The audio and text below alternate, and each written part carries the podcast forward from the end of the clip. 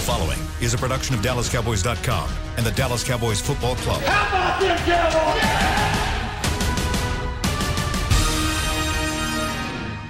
This is Talking Cowboys. Streaming live from the Dallas Cowboys World Headquarters at the Star in Frisco. First down. Handoff. Elliott plowing to the goal line. Buried. Sacked by Lawrence. Prescott keeps it, and he bangs it in for the touchdown. And now your hosts, Isaiah Stanback, Heckma Harrison, Rob Phillips, and Kyle Youmans. You know, it's really only been a week and a half. However, it seems like it's been forever because I haven't gotten to talk to my buddies here on Talking Cowboys, presented by Geico, Heckma Harrison, Isaiah Stanback, Rob Phillips. I'm Kyle Youmans. We are back after a little bit of a break. It was a three day weekend, so we had our weekend and MLK Day and honored him and kind of got through the weekend and, and, got back into reality on Tuesday. And now it's Wednesday. It's a Wednesday edition here of Talking Cowboys this offseason. So glad you're with us here on DallasCowboys.com. And guys, uh, it's uh, like I said about how it feels like it's been forever. It's not only because I missed you guys, but it's also because storylines have come out like crazy ever since we last recorded. Last time we recorded, we didn't even know for sure who our defensive coordinator was going to be. And now it is, of course, Dan Quinn. He has been hired as the defensive coordinator. Uh, we've got coaches interviewing with the Philadelphia Eagles, and I said coaches, multiple coaches have interviewed with the Philadelphia Eagles, and we've got a ton of NFL. I mean, Drew Brees may not even be playing football. We know Philip Rivers not playing football anymore since the last time we ch- ch- chatted. But Rob, I mean, there's a ton of storylines to go through, but which one sticks out to you the most? Well, my favorite storyline is we had all this time off. You squeeze in a vacation while all of us oh. working. Hey, yeah. did, hey, Rob, yeah. did you get an invite? Did you get an invite, Rob? I did not. Did you, Isaiah? Mm-hmm. Heck, no. Heck, did you? I definitely I, didn't. I wasn't in on that one. No, no I, I'll give him this. He kept working. He did the draft show, but he also but he also had a subtle flex. You know, he yes. Kyle, did you call ahead and say, "Can I get a room with a mountain view so I can so I can show that off on the draft show?" No, we. It was funny though because we walked right into that. It was a little casita. I mean, it was just like a. It, it was basically a clay building with clay floors and like the the New Mexico tapestry all the way throughout it. And I walked in and I saw the really big window that faced toward the mountains. I was like, "Yeah, that's gonna." To have to be my backdrop at some point. Uh, like, fellas, fellas did you guys hear that twinge? I heard that twinge of uh, Jaylon Smith. He said, "La wee wee." Was there a yeah. wee wee? yeah, right. Oh, and it, it, just, it, was a it was a clay building. No, bro, it was the Four Seasons. Don't lie to us. it was not no. the Four Seasons. I'll guarantee you that one.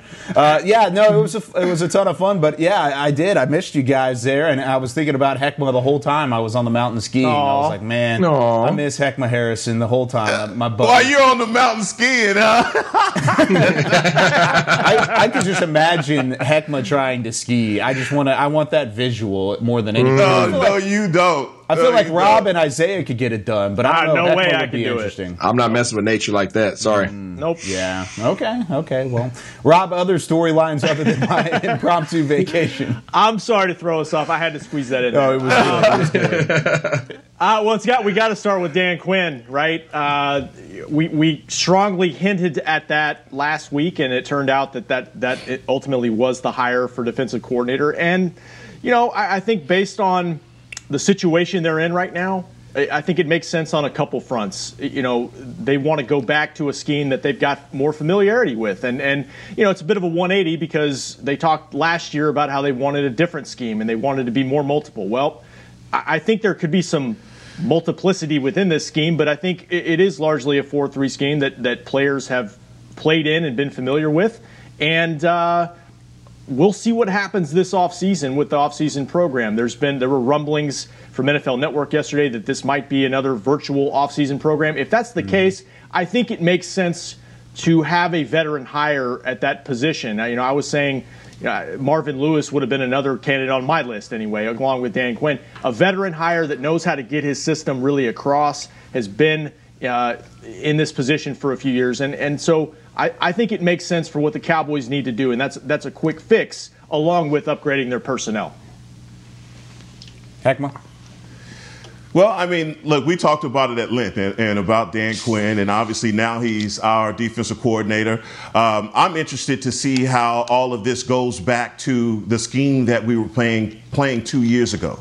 Um, personnel wise, we've made some changes. We've gone into the draft and we've drafted guys that were three four guys and now four three guys. You know, there's so much that's going to go into it, but there are a lot of players that we well, a lot of players. There are a few players that we have right now that are going to directly benefit from the hire of Dan Quinn, and one being Tank Lawrence. Just going back to who mm-hmm. he was, I thought that it was a mistake uh, to have him in a bicycle position and, and all of that. I think it just changed his game. And you saw him slowly coming into himself uh, as the season progressed, you know, switching sides and doing different things uh, that they had him doing within the defense. But again, it, to me, there's so many things in to, to unpack with this Dan Quinn hiring, going back to a system that other guys will let go of. Uh, but again, he's, he's our he's our defensive coordinator. Uh, we're going to play uh, that 4 3, the cover three scheme that he's so uh, famous for in Seattle. And hopefully, again, guys, we have the personnel fit uh, to get that done. Well, y'all know, y'all know, I'm excited about it. Uh, coach yeah. Quinn, he's, he's, a good dude. I know him. He's um, he's awesome. I don't know him, know him, but I've had him as a coach, and he was he's he's a good dude. He's a good dude, and I, I love his energy. I love the fact that he establishes a culture. He establishes a culture of, of, of energetic, young, hungry, determined players um, that play as a team. And, and, I, and I like that. That's one thing I like about him. That's one thing that's consistent about him.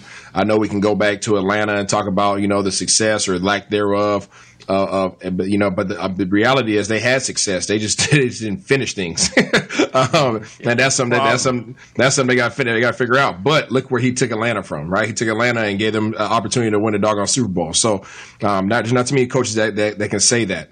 Um, I, but I'm excited about him. I'm excited about the guys that we had that were inefficient this year on our current roster. Uh, I'm, I'm, excited about their potential future. Guys like Jaylon Smith, a guy that I freaking was hard on this year.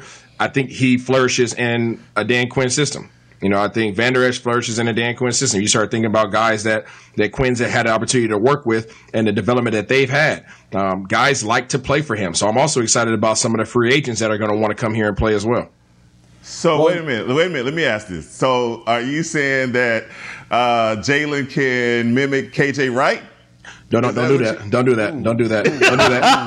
Don't do that. Don't do that. But but what I am going to say is what I am going to say is they will.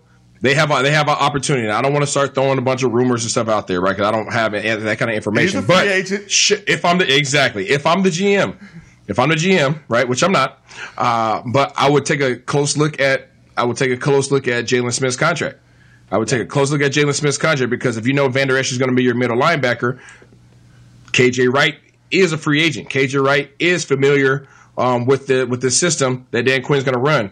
KJ Wright is not going to get the money that he wants out of Seattle. He's not.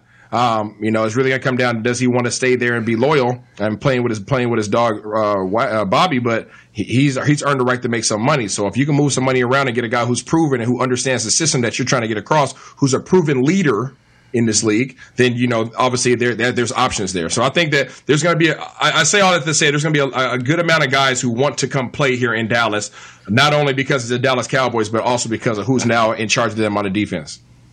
I like that. I, I, think there is an added element to hiring a guy with the name of Dan Quinn and with the the resume of Dan Quinn. If you went out and hired a, maybe a younger defensive coordinator or somebody who hadn't been in that position prior, you might not have that kind of pedigree yeah. where you can say, "I want to go get this guy because he's played for me and he's done this, this, this, and I know he can do this still." And, and I know last week, Heckma, you were you were pretty down on a guy like Dan Quinn. You were not you were not in favor of having Dan Quinn come in. You wanted you wanted the new. You wanted that, and I completely understand where you're coming from. And I I, I had my skepticism uh, uh, about Dan Quinn, and I still do. But ultimately, how does his scheme and how does his resume line up to allow you to be better instantly on defense? Because I feel like that's what this hire does. You know, I, I don't it, look. I'm very skeptical uh, about it. I mean, because we had a defense that gave up historic numbers, right? And so we, you have to ask ourselves, with all the built-in excuses of COVID-19, had Dan Quinn been hired uh, are fired in 2019 and hired in 2020 by Mike McCarthy, would he have suffered the same fate as Mike Nolan, even with the familiarity with the old system? I know that people completely take this antiquated way of coaching, hiring coaches, and uh, going back and comparing players, but there's no way that you're going to sell me on the fact that Donovan Wilson is a Kam Chancellor equivalent. And if you can convince me that, you could poss- possibly sell me oceanfront property in Nebraska uh, Yeah, because I just I don't see it. You know, I, I just don't. And I and I think that you know, um, the one hard sell for me on this is that Mike McCarthy sold the Jones family on this new Dallas Cowboys of 2020, and now we're going back to the 2019 defense. And I, I just, you know, I have problems with that, but I want to give it time uh, to work. Dan Quinn is he, all of his accomplishments, his resume, everything that's out there on him is proven, right? Uh, but there's also another side to this where you see his defense or his team against Atlanta giving up big leads in big time in big games. Uh, there are other things uh, as well, but again, for this defense. The, the what, what Michael Jordan said, the, the ceiling is the roof. You know, the sky is the limit, right? There's no, there's nowhere to go but up for this defense. So, I mean, as a Cowboy fan, obviously all of us are just, you know, excited about, you know, the possibility of having something better. Well, and you, you said we're going back to that 2019 defense, and I, I feel like I, I have to throw this in there. This isn't exactly that 2019 def- defense. This isn't Rod Marinelli. I think it's a good in between, Rob, right? Whenever you look at the scheme, I mean, there's going to be some multiple from uh, a Dan Quinn. It's just not going to be what Mike Nolan brought to the table. It's not going to be quite that hybrid, that, that, that nickel front that you're going to see from a, a Mike Nolan more so than what you saw from Rod Marinelli. Yeah, I'm I'm I'm fascinated to see how it takes shape because it is his history is largely four three, cover three, you know, single high safety defense, and we've seen that here. Obviously, with Kris Richard being a former uh, Seattle assistant too when he was here. Right. They, Yep. So there's there's variations of it, but to your point, um, he's worked in places where he, he was a D line coach with the Jets when they ran a, a, a 3 4. He worked for Nick Saban when they were a multiple defense in Miami. Yes. Uh, they Yep. were a 3 4 hybrid scheme at Florida when he was their DC for a couple years before he went to Seattle and they won Super Bowl. So he's been in different schemes. And I think in today's NFL, you have to be different. You can't play.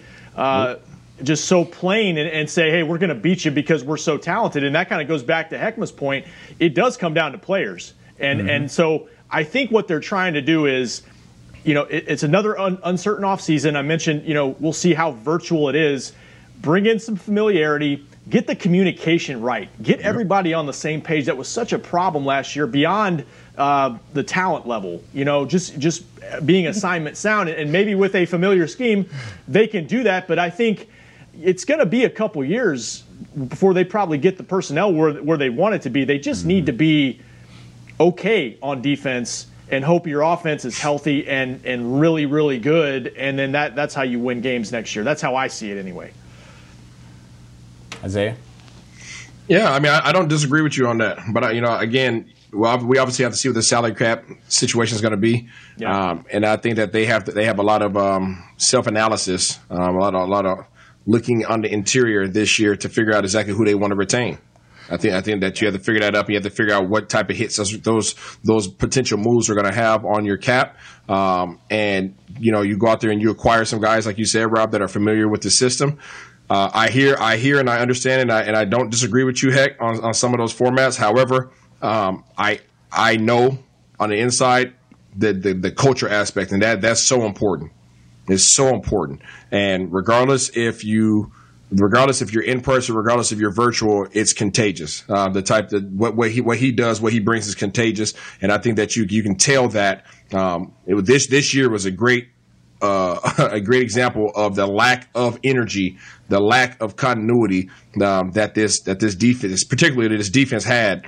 Um, and then I think you can look at some of the other defenses that Coach Quinn has coached in the past, and you can at least see, even if the players aren't exceptional, right? Look at the energy. Look at the energy difference of, of his players, man. And I think that's something that that's that that's we can we can really grasp onto. Heckma? I mean, I, I get it. And, and, Isaiah, he's your guy, and you have that. You, you have familiarity. You know him, right? Um, just for for me, when just especially looking at this roster, roster and uh, the depth that we had at certain positions, it wouldn't have mattered, man, if he came in last year and tried to implement this or had the same system, uh, that the communication was the same. You just had guys that could, can't play.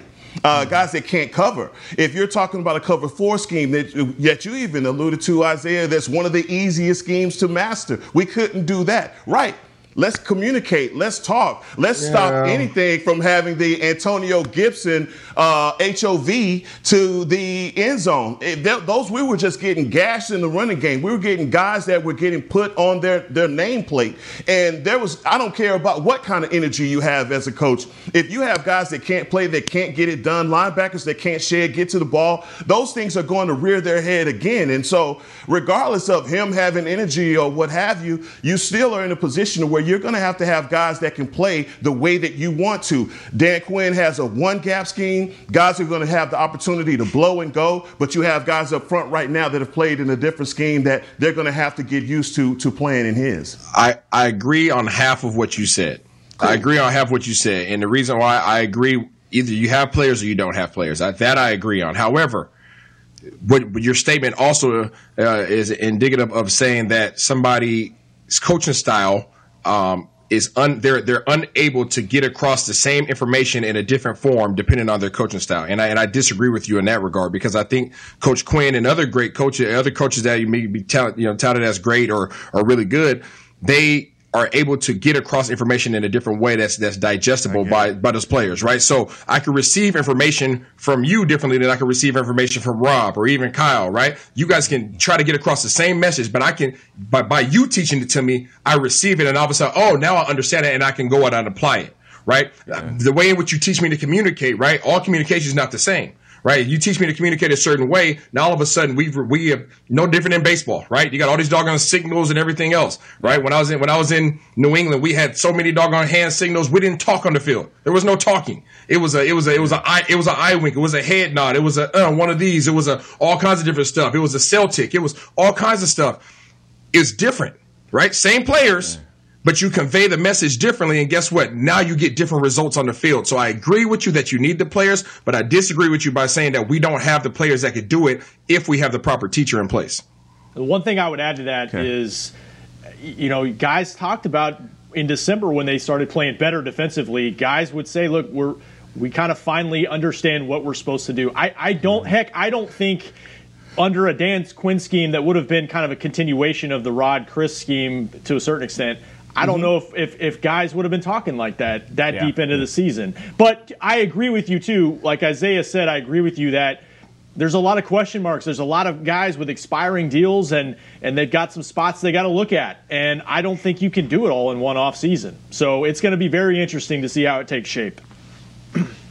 Well, and I also kind of want to look at some of the guys who are going to be back here that are going to benefit. I mean, Heckman, you mentioned it in your opening statement about Demarcus Lawrence. I think that's a guy who certainly will benefit from having Dan Quinn rather than maybe going out of a two point stance and having to play with Mike Nolan's scheme of defense. But then you look at guys like uh, uh, Jaylon Smith, like Isaiah said earlier. Could Jaylon Smith be better? He might be worse in this system. The the defensive tackles, there's going to be a lot of pressure on them to, to create pressure up front.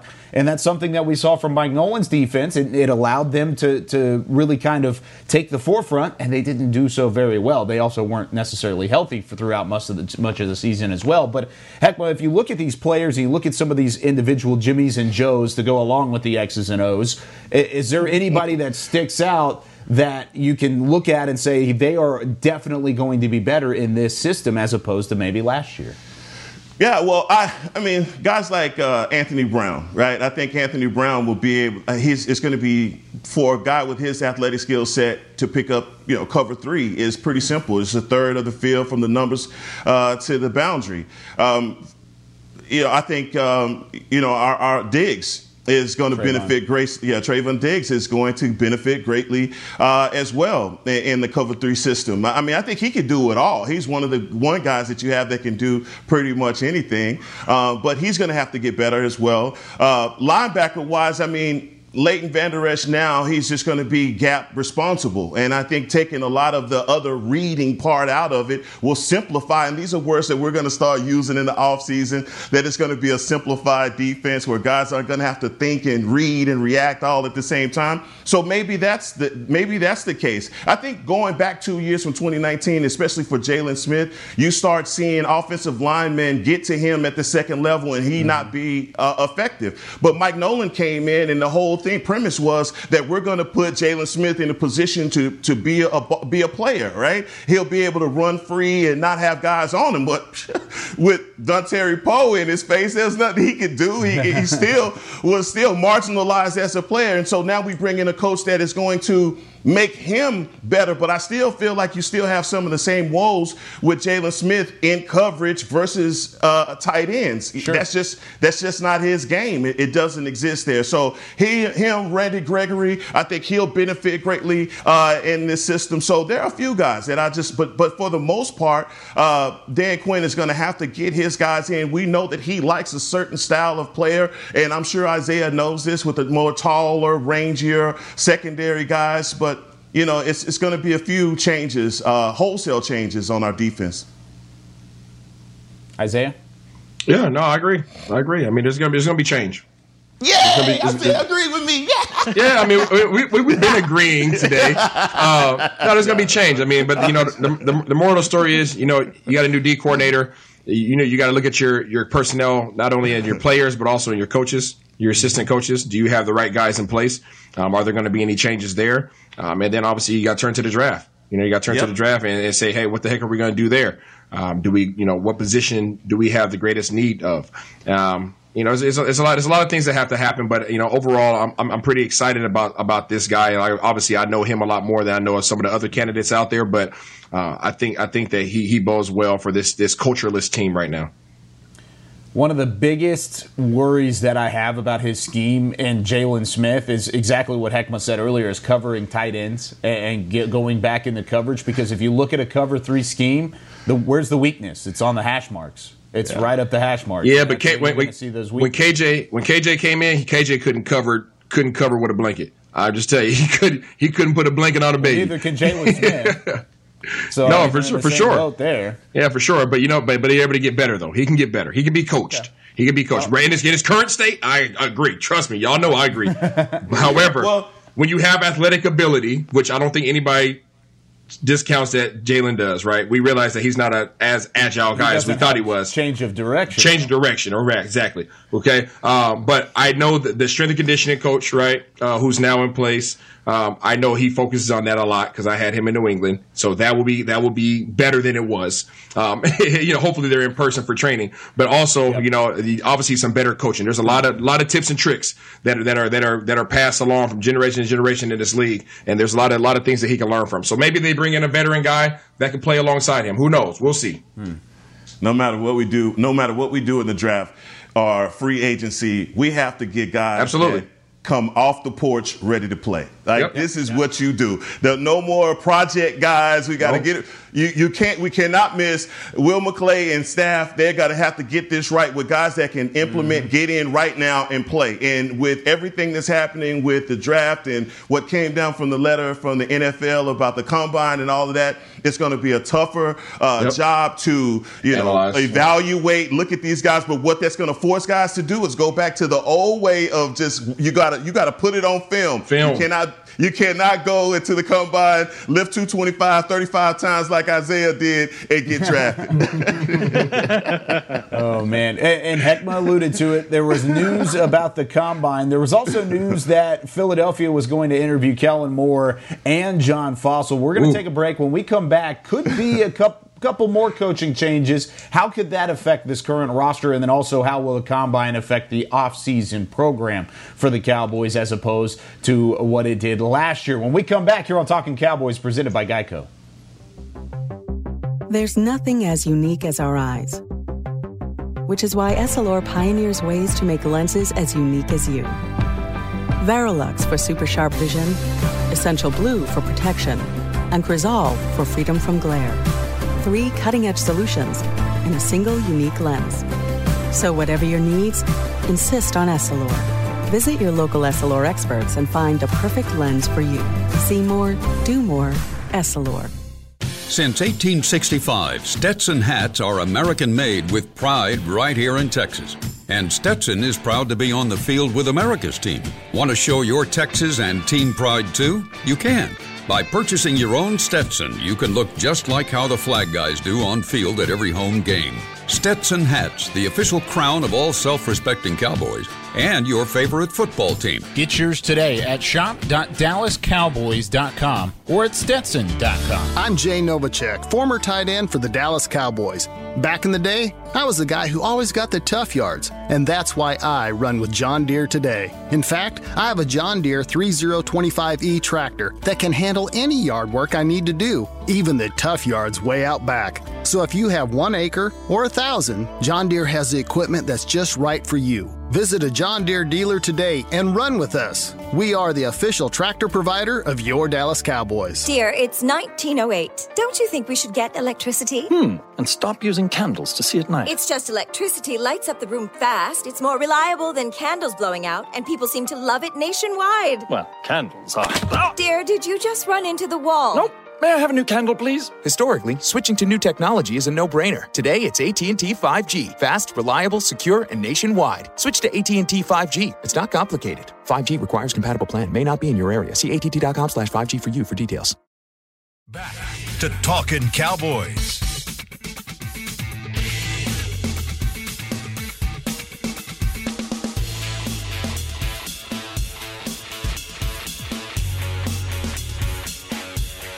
Go, Back here on Talking Cowboys, presented by Geico. We're just continuing from the break, carrying over. Heckman doesn't know what standby means at all. I'm sorry. I, I mean, he's got to you got to learn what standby means, anyways. But Red we're back here on Talking Cowboys, and whether you're watching from home or you're cheering in the stands with Essilor lenses, you can see every exciting play. Book an appointment at your local Essilor experts and see what Essilor can do for you.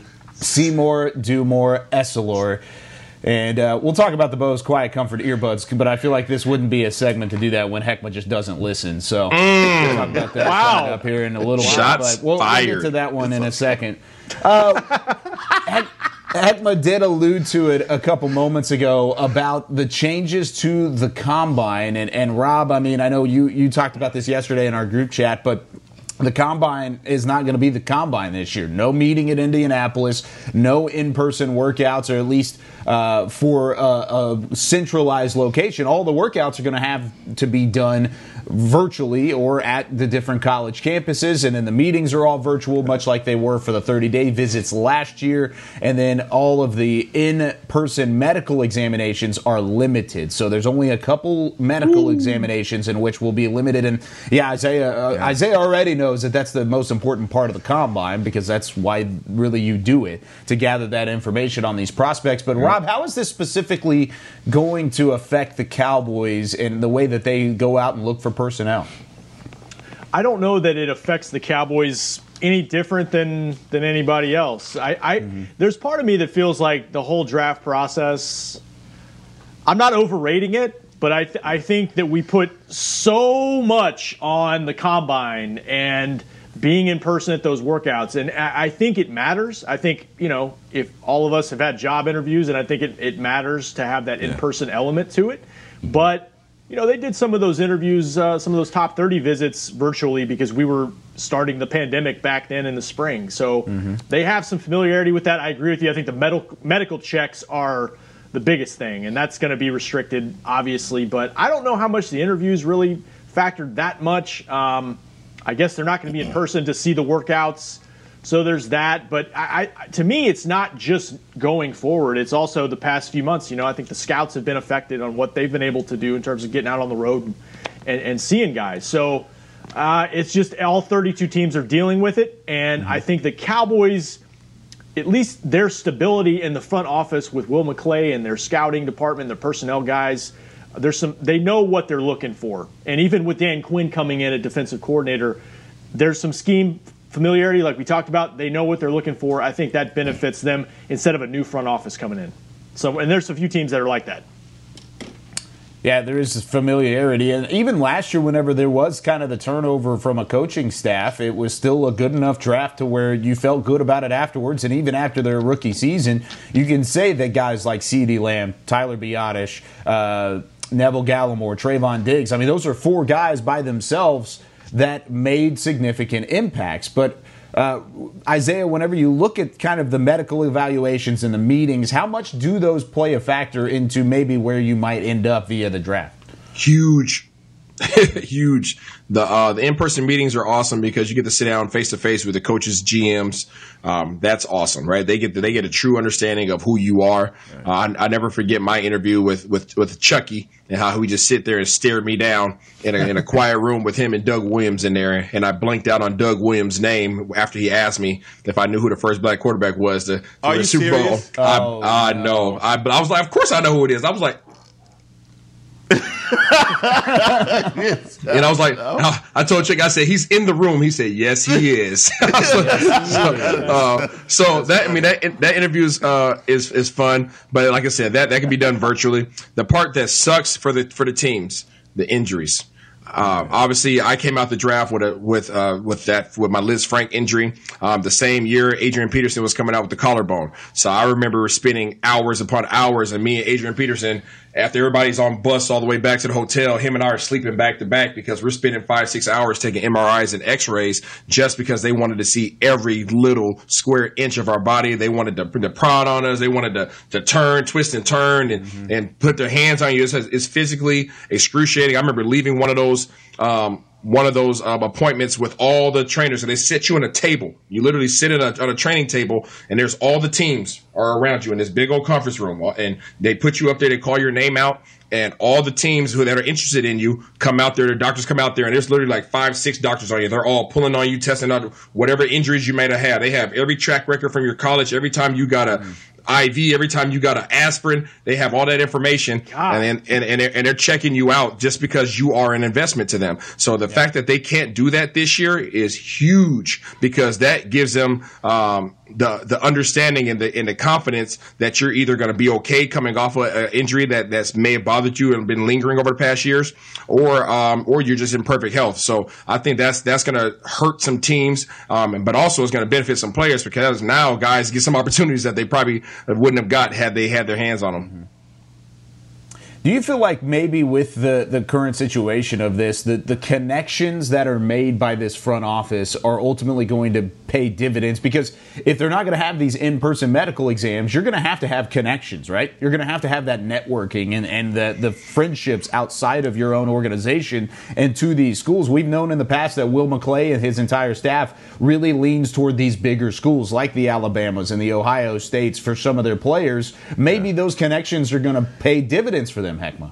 Yeah, I mean the the coaching fraternity is a very big fraternity, and these mm-hmm. these scouts they talk amongst each other all the time, so they're not going to miss on, on, guys at all. I think the one thing that that what like Isaiah was saying, and I think that Indianapolis has is the the hospital right there yeah. that has state of the art equipment, um, mm-hmm. and maybe that's one of those things that's going to be missing. But I really think that guys are going to earn their keep this year. You're going to find out the good scouting departments from the bad ones by the guys just not being able to go and pick out, cherry pick the players that are putting up those numbers. And so, look, I think it, when I think about the star, there's a there's a part of the star where they show Gil Brandt's notes on players. I mean, these are handwritten notes, and so it's been done before, you know, where guys had had all the technology and the laser timing and all of that. Uh, so I look I look for the, the ones that are, are, true to it to actually earn the keep, and it's going to be a lot of made of evaluation, looking at, at tape. And how about the guys that are that opted out that you have to go back two years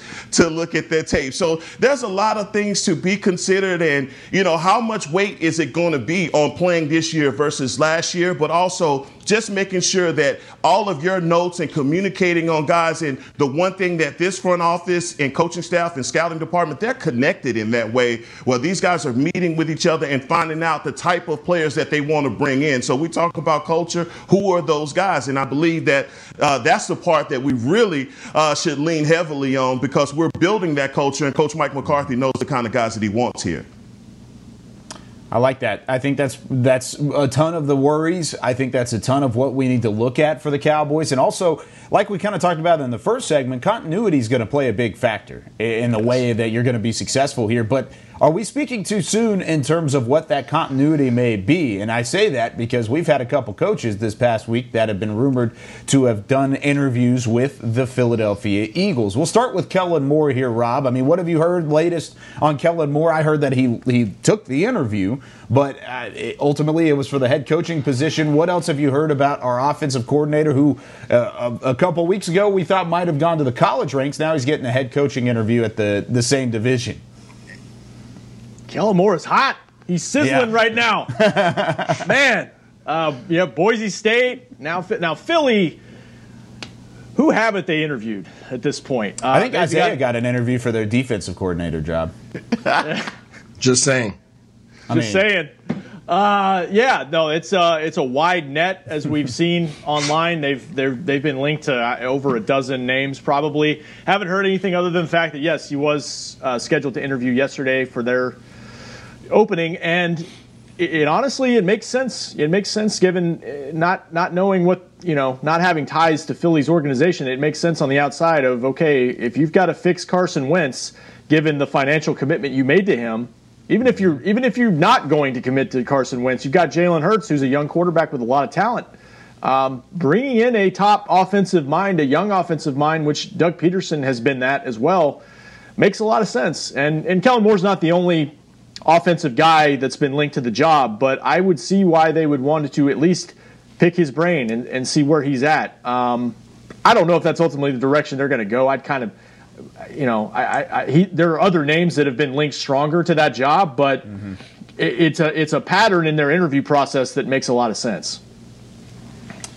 The other name is John Fassel. I don't know if he's actually taken the interview yet or even been offered an interview, but the report was from NBC Sports and they said interested in interviewing Cowboys special teams coordinator John Fassel. Uh, Isaiah, I know we actually kind of grew to, to really enjoy John Fassel throughout the latter parts of the season. At the beginning, it was definitely wishy washy, but the way the job that he did this year, I think, couldn't be understated.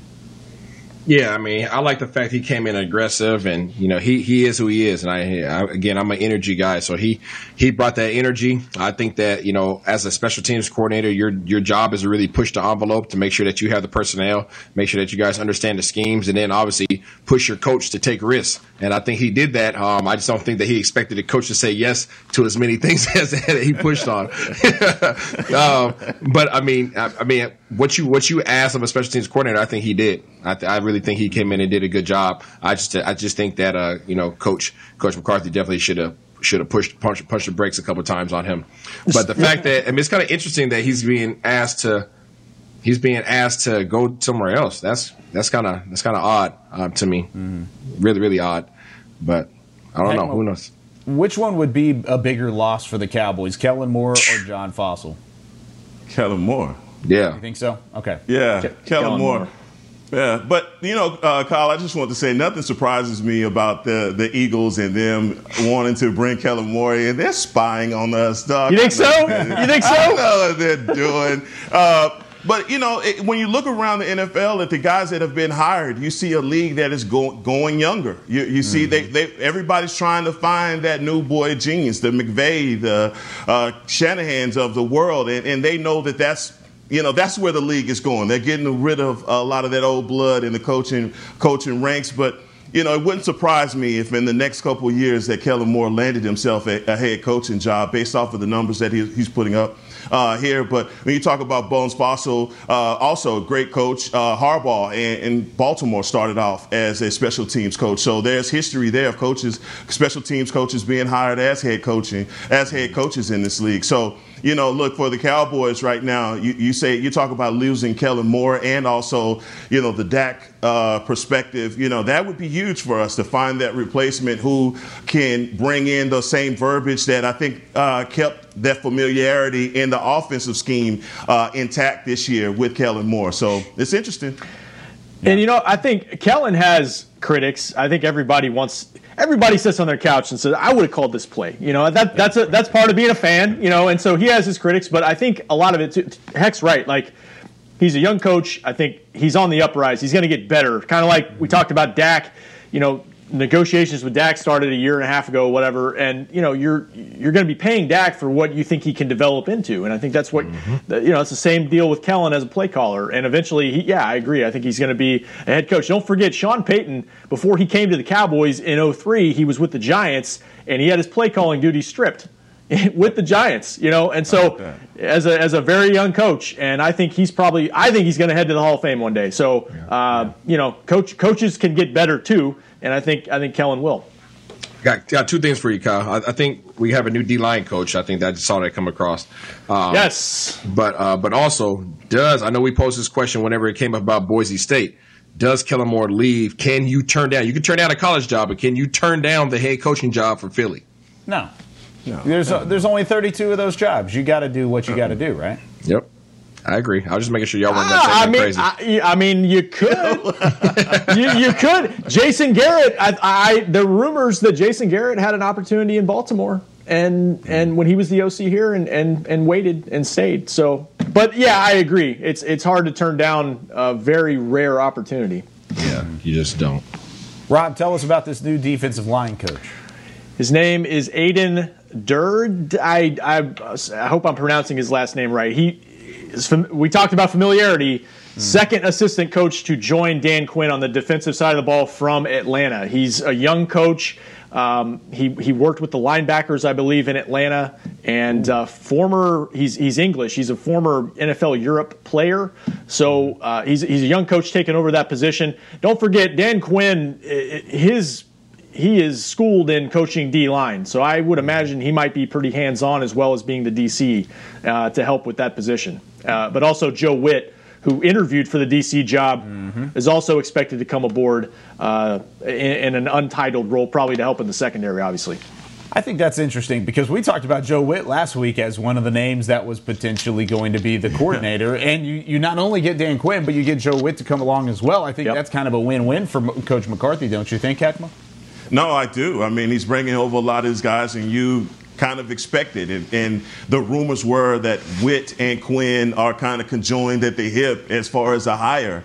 Uh, so it doesn't surprise me that these guys are coming on, if, whether it be in you know coordinators or you know passing game coordinate, all of those things that the guys are positions that guys are getting. But it's important that these guys f- figure out a way to get this defense playing again. Defensive line coach uh, from NFL Europe. He has his work cut out for him because they're changing schemes, and he's he's going to have a bunch of guys uh, that he's going to have to coach up. And like you said, uh, Rob Quinn is probably because of his roots as a defensive line coach going to be really hands on there. So interesting hire. Can't wait uh, to talk to him.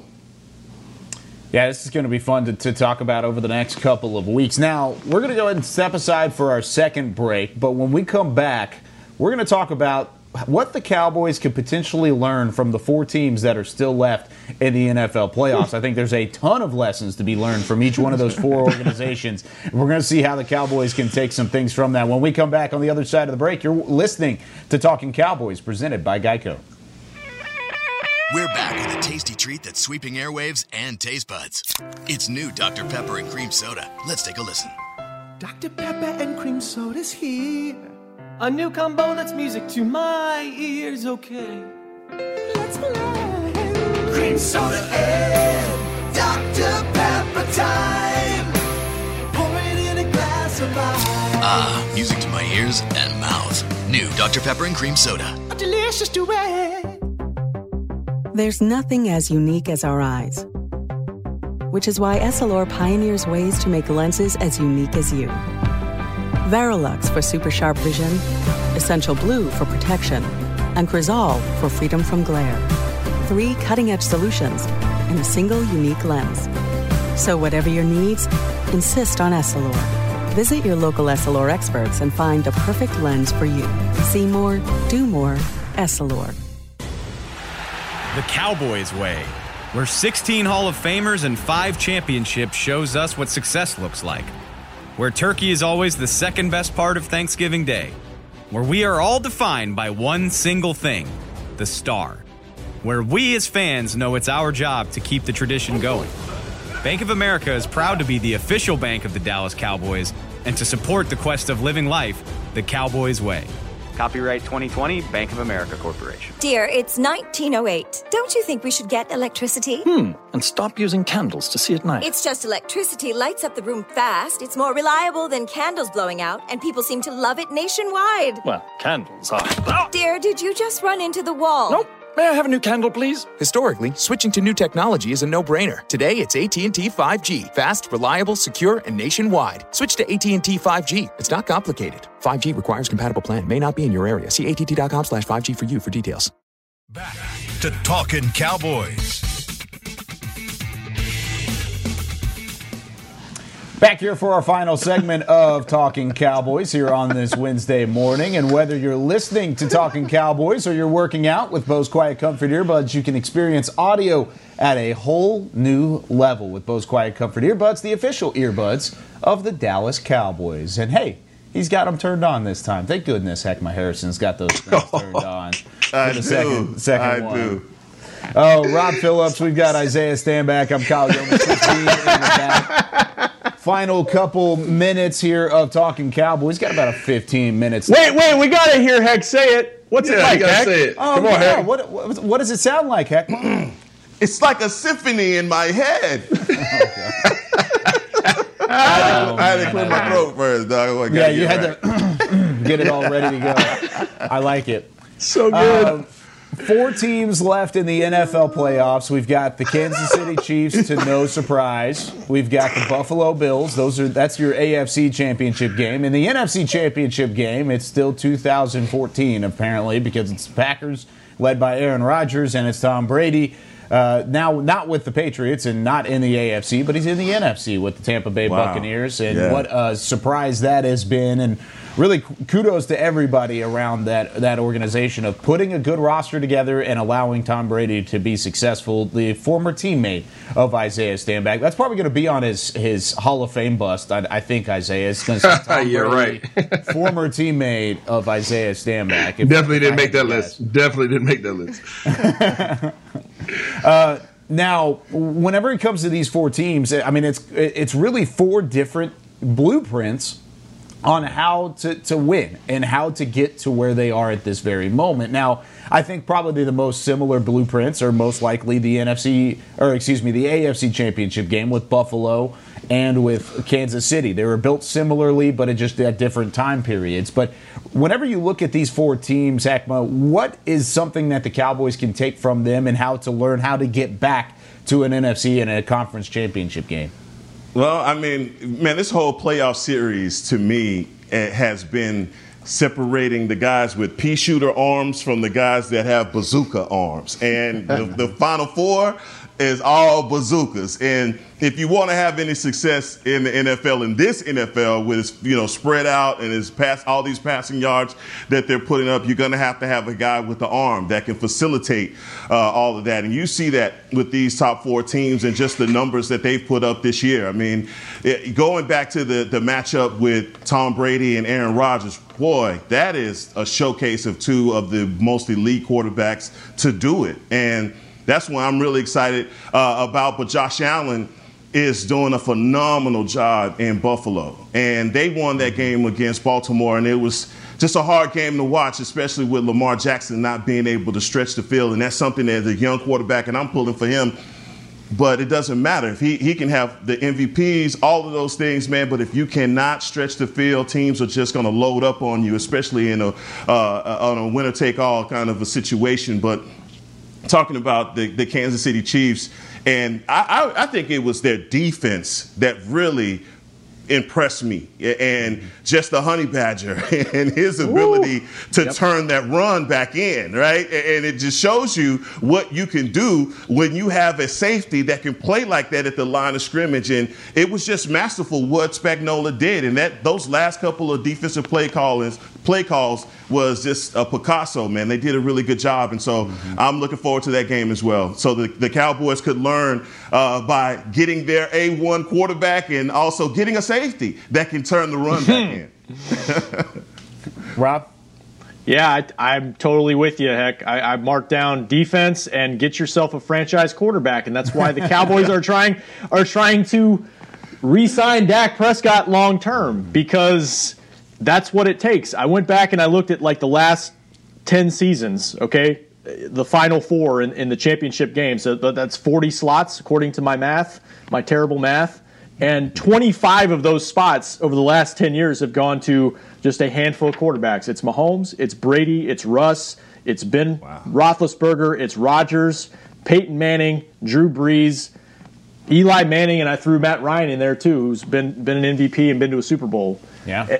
And mixed in there, those other 15 spots, you, you might have guys that sneak in, a Foles or a Kirk Cousins or you know Tannehill last year, but like that's rare. Garoppolo, it's not. If you want to get there year in year out, you better have a really good quarterback. And and for those that say, oh, draft one in the top five, look at the NFC East. Look at Daniel Jones. The jury's still out on Daniel Jones. Uh, it's Carson Wentz, Mitch Trubisky, who lost in the in the first round this year. All really high draft picks. There is no guarantee.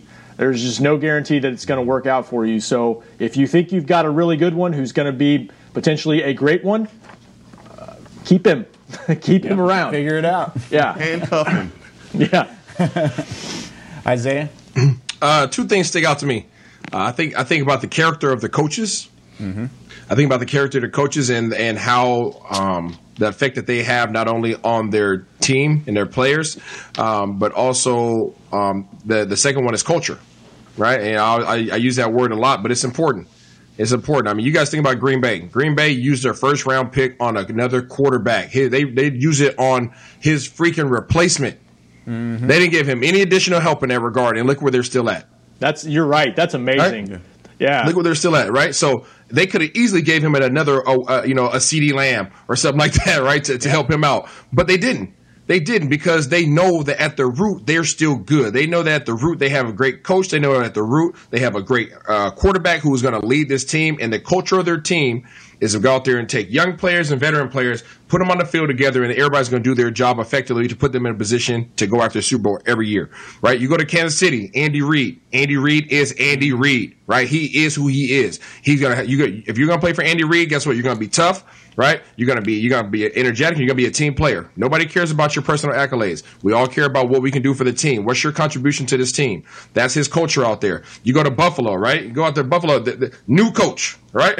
new coach out there at Buffalo, right? And he's out there do, making things happen making things happen. And you know, they're they're building their culture out there. You can tell it's tough, it's gritty, it's grinded out, right? When people come through us, they're gonna they're gonna feel it no matter what happens, right? Young quarterback that's growing and developing, right? And then and then obviously then you look at Tampa Bay. Well, we know what that's about. Bruce Arians is no nonsense, right? Straight, no chaser. And this is what you get. We are a tough team. They have a solid defense that doesn't give them get enough credit. They're about to get tougher with my with my boy from Vita Vea coming back, UW yep. coming on the D line. So their their defense is tough, and then what they go out there and get the goat at quarterback who everybody wants to play with. Why? Because of the culture that he establishes on that side of the ball. They know these teams know who they are. They have identities. They're not soul searching, trying to figure out who they are. That's what this. That's what the Cowboys need to pay attention to and try to uh, try to pick up from these playoffs. Well, how far are they from that? Because I feel like it's light years. I mean, at least after this season, right? I mean, Mike McCarthy can get to that point. We've seen that already. He can get to the point as a head coach to where he has that kind of control and that kind of swagger, I guess, underneath him. And you have a franchise quarterback in Dak Prescott that you have to lock up contract wise. But surely that's something that's a priority for this Cowboys team this offseason. But outside of that, there really hasn't been that identity. There hasn't been that swagger. There hasn't been the, the kind of mindset that, yeah. hey, everyone's going to do their jobs. It's more of a, it, I, I, I, uh, this is going to be a, a, a, harsh word, but it's coddling. It, it's what it feels like. It feels like you coddle a lot of these players until they finally show something. A, yeah, Look at swaddle. Donovan Wilson. Look at Donovan Wilson specifically. I mean, this I learned that. I learned that word the last year. I know so you did. Swaddle. Yeah, I love that word. But you, you coddled Donovan Wilson for a year and a half, and then all of a sudden he's the best player on your defense the final six games of the year. That's uh, that's all I'm saying. I mean, eh, that's one example. There are plenty of those. But Isaiah, how do you get past that point to where it's now it's a, it's it's expected to come in and do your job, whether you're a rookie, yeah. you're Trevon Diggs, you're, it's not expected yet here. But how do you get to that? I, you know what? I wish we had a, look behind the veil in terms of uh, had a little bit closer look to their to their what their coaching staff does and practice yeah. and all those things this year. Obviously, COVID threw a curveball on that. However, um, I from what we can see, from what we can see, I believe that Coach McCarthy was a little bit too complacent. He did not establish. Uh, establish his his will, establish his culture here. I think he needs to be a lot more hands on. Does that mean him calling plays? I don't know, right? Maybe he'll get the opportunity because he might have offensive coordinator here. Uh, but I, I think that he needs to enforce his will more because those teams that we talked about, those coaches just aren't in the background. Uh, you know, they're, they're, they're not just in the background. You know, they do their job. Bruce Arians does his job, right? He doesn't have to say he well he some he does speak up a little bit too much sometimes. but but that but you you feel that you feel that that that energy that he puts off, right? That that vibe, that grittiness. You feel that with his team. Did you guys see his center? His center's a jerk. I love it. Yeah. Right? And I feel like that's him reincarnated on the field. Right? And then you look at you look at Buffalo, their coach, the gritty, gritty, yeah. right? Andy Reid, guess what? He is calling those plays, no question about it, right? And you got uh, Green Bay, Lafleur, or whatever his name is. I don't know what I said. Hey, he he's out there calling plays too. So guess what? All those coaches have a, a direct impact on the results of what happens on the field. And I think that McCarthy came in and tried to give his coaches too much power. And I think he needs to really step into a lot more prominent role this year. Hmm. Rob. That, no, that's that's that's interesting, and I agree with you. You, you know, and, and I think uh, you know, COVID was weird in terms of trying to I don't know, establish culture because you got to stay apart and you got to do all these things with a mask and all that. I think I do, I do think it was a weird year to try to do that, but I, I agree. I, I think you've got to put your stamp on what you want to do, and, and defensively they've got to do that too. They got to they got to kind of start over and figure out how they want to approach that. So um, the other thing I would add to piggyback on what Heck said, I'm just looking at these scores in, in the divisional round, and we it, this season was all about offense, right? Well, defense still matters defense. a little bit. The teams yeah. that lost over the weekend, Baltimore had three points. Cleveland had 48 in the first round, 17 against Kansas City. Tampa yeah. Bay beat New Orleans had 20, and the Rams had 18. So, yeah, you know, the Cowboys get healthy. They can put up a lot of points, but if they don't get their defense fixed, mm. they can make the playoffs. But to, to keep playing into late January, your defense still matters. Yep. Yeah, you could talk about coddling these guys, swaddling these guys, whatever you want to, but they're just the signs of why this season was a failure, uh, statistically in just every in every way. Uh, you look at the injuries on the offensive line. There aren't any other teams that had was decimated the way that our team was, and with you know retiring players, both of your tackles going down, losing your All Pro right guard, all of those things that happen. And, oh, yeah, losing your star quarterback. And so I think we live in a world where we think that we could just plug and play guys and still yeah. get the, the same results. And that's not that way. I think, you know, the Cowboys defense, if Dan Quinn could come in and do his job and these guys can get some stops, you are in games uh, that you could have won, or if you were able to get uh, some, some type of turnover or a stop. That was the problem. Even when we turned the ball over, teams were getting points off of our t- turnovers, and that's not a guaranteed thing. It's just because our defense couldn't stop anyone. And once Dak went out and we had our offensive problems, and Ben DiNucci was doing the Uncle Rico and all of that, man, we had that. It was just going to be what it was going to be, and so we shouldn't be surprised that we're here. But just going on the positive note, building this defense, getting the kind of plays in the culture that Isaiah keeps going back to, I think it's important. And what is that culture? uh, dog culture, goon culture, guys that's going to come in and play okay, football okay. the way that it's supposed to be played. Not a whole bunch of guys that want to be soft body. You know, that's just not what we're going to do. And so, if you want to get to that championship level, if you're looking at the teams that are up there and you want to emulate and mimic what they do, look at the personnel that they play with. Hey, it's not Friday, but I feel you, heck. Say it with your chest. Say it with your chest, man. Boys of them goons, huh? Uh, it's the off season. season. We could we could still say it with our chest this off season. I love. I miss it. you guys, uh, man. You know, and and Heckma, you made a great point in the fact that excuses are. I mean, injuries aren't excuses to a certain extent. I mean, but with the extent of what happened with the Cowboys this season, look at what happened in the, the AFC divisional round with Kansas City. You lose your guy. I mean, we, we would all agree that Kansas City is built maybe three times better than the Dallas Cowboys on both sides of the football, Yes. even if you take Patrick Mahomes out of the equation. That's what, exactly what happened. They took Patrick Mahomes out of the equation, and all of a sudden, Cleveland goes on a run. And if they had one more possession, probably would have won that game. Ultimately, they would have had. They just ran out of defense. time. Yeah. Exactly. They ran out of time. Cleveland still would have won that game solely based on the fact that Patrick Mahomes was taken out of the equation, even though Cleveland was not nearly as good of a team as Kansas City. But that just shows the importance of having that leader, of having that franchise quarterback, and having somebody that you can rely on. And of course, the Cowboys didn't have that for the final uh, 12 weeks of the season because of what happened to Dak Prescott. So that's going to happen. That's always going to change the, the, the outlook of your, your football program and your football team. But I mean, at the same time, you can't make those excuses every year. If this same thing happens in 2021, you have to be able to combat that, right? Yeah, if you lose your left tackle, your right tackle, your quarterback, You you're in trouble every year, though. Kyle. You've got to be better prepared. like right now, Kansas City is not prepared to go into the. Yeah, AFC I was thinking that too. this is Yeah. not gonna happen. So you got people wanting to move the AFC Championship game the next Wednesday to give him a chance to play. So, I mean, the personnel is important, and when you have those guys that get it done for you and have the entire season, we cannot underscore their importance to your squad. It's just, it is what it is, man. Yep. I mean, and it's something that the Cowboys are going to have to figure out this offseason. It's something that that they've got to get done. I think Dak Prescott. And when, next week, when uh, we're back on Monday at 11:30 Central Time, we're going to talk about Dak Prescott. What is the timeline for Dak, and, and how worried and, and when should you be be worried this offseason? How does this negotiation go, and some of Hmm. the important dates along for the the offseason program for this Dallas Cowboys team. But that's going to do it for us here on Talking Cowboys, presented by Geico. For Chris Bean, back at the star. For Isaiah Stanback, for Rob Phillips, and for. Heckma Harrison. I'm Kyle. There it is. saying So I'm in. I'm in, I'm in. Oh, we're oh we're all doing it this time. That's it for us here on Talking Cowboys. We'll see you on Monday. You said get your roll on, Kyle. This has been a production of DallasCowboys.com and the Dallas Cowboys Football Club. How about this, Cowboys? Yeah!